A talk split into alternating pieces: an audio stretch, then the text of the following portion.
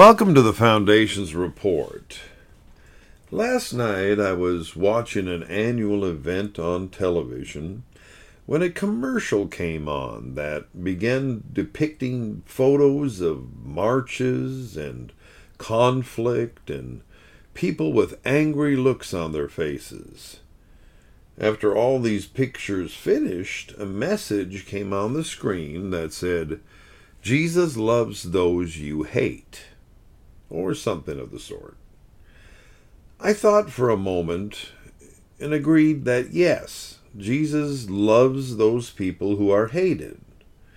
But what was the intent of the commercial? I suppose to reach people for Christ. That got me thinking. How would this ad turn people to Christ and cause them to do as Romans gives us the plan for salvation. Now, in Romans 10 9 and 10, the Bible reads that if you confess with your mouth the Lord Jesus and believe in your heart that God has raised him from the dead, you will be saved. For with the heart one believes unto righteousness, and with the mouth confession is made unto salvation. The Great Commission tells us to go into all the world and preach the gospel, baptizing them in the name of the Father, and of the Son, and of the Holy Spirit. In another gospel, it tells us to make disciples of all nations. And in another part, we see that Jesus tells the disciples they will be witnesses, which leads to testimony. Hmm. 2 Corinthians 5:11 tells us, "Knowing therefore the terror of the Lord, we persuade men."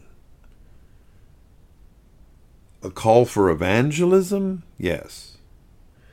I believe the facilitators of this message believe that Jesus has gotten a bad rap in our current day and they were trying to introduce or reintroduce our generation to a Jesus that gets us. He understands us. Now, I understand that Jesus understands what's going on and he gets us. But do we get him?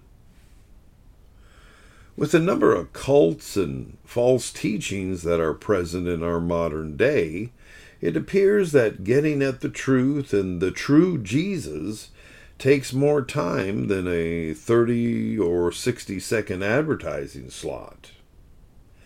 Still, the endeavor should be lauded. Such money and time and effort has gone into producing these messages. So, kind of like my teachers used to give me, we'll give them an A for effort. So, how do we effectively evangelize in our present day and within this society? It's a difficult thing. The other verse that tugs at the back of my mind here is the one where it says that no one can come to Christ unless the Spirit draws them. Let me ask you this How much time and what circumstances must be present for the Holy Spirit to tug at an individual's heart and prod him or her to do as Romans says and believe in their heart that Jesus is Lord and confess with their mouth? I suppose God can work through many circumstances and in many situations to prod someone to come to Christ. I remember a well known rock and roll drummer once testified that the Holy Spirit prodded him to give his heart to God while he was in the middle of his rock concert playing the drums. He went on to have a ministry as well.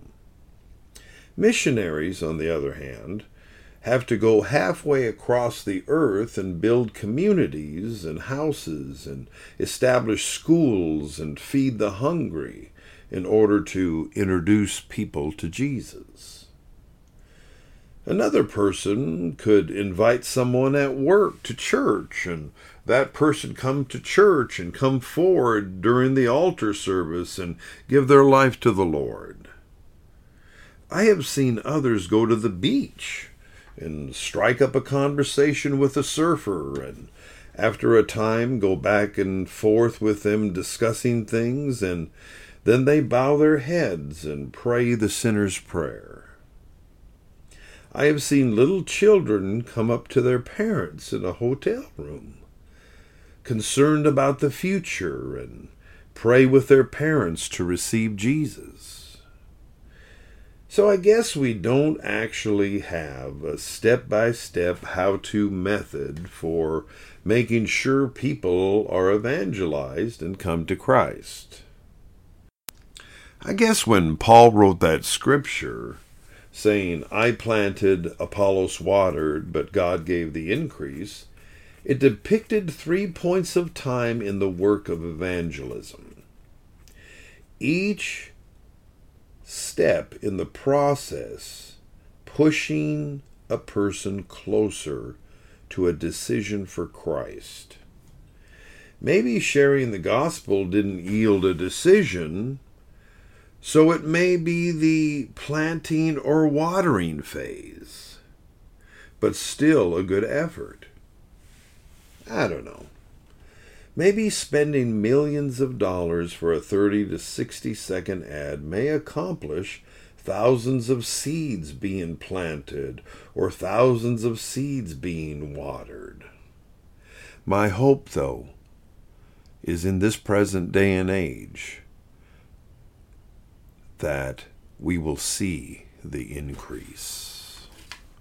The Foundation's report is heard daily, Monday through Friday, on the Foundation's podcast Facebook page and on the Foundation's channel on YouTube and on various podcast distributors via audio feed.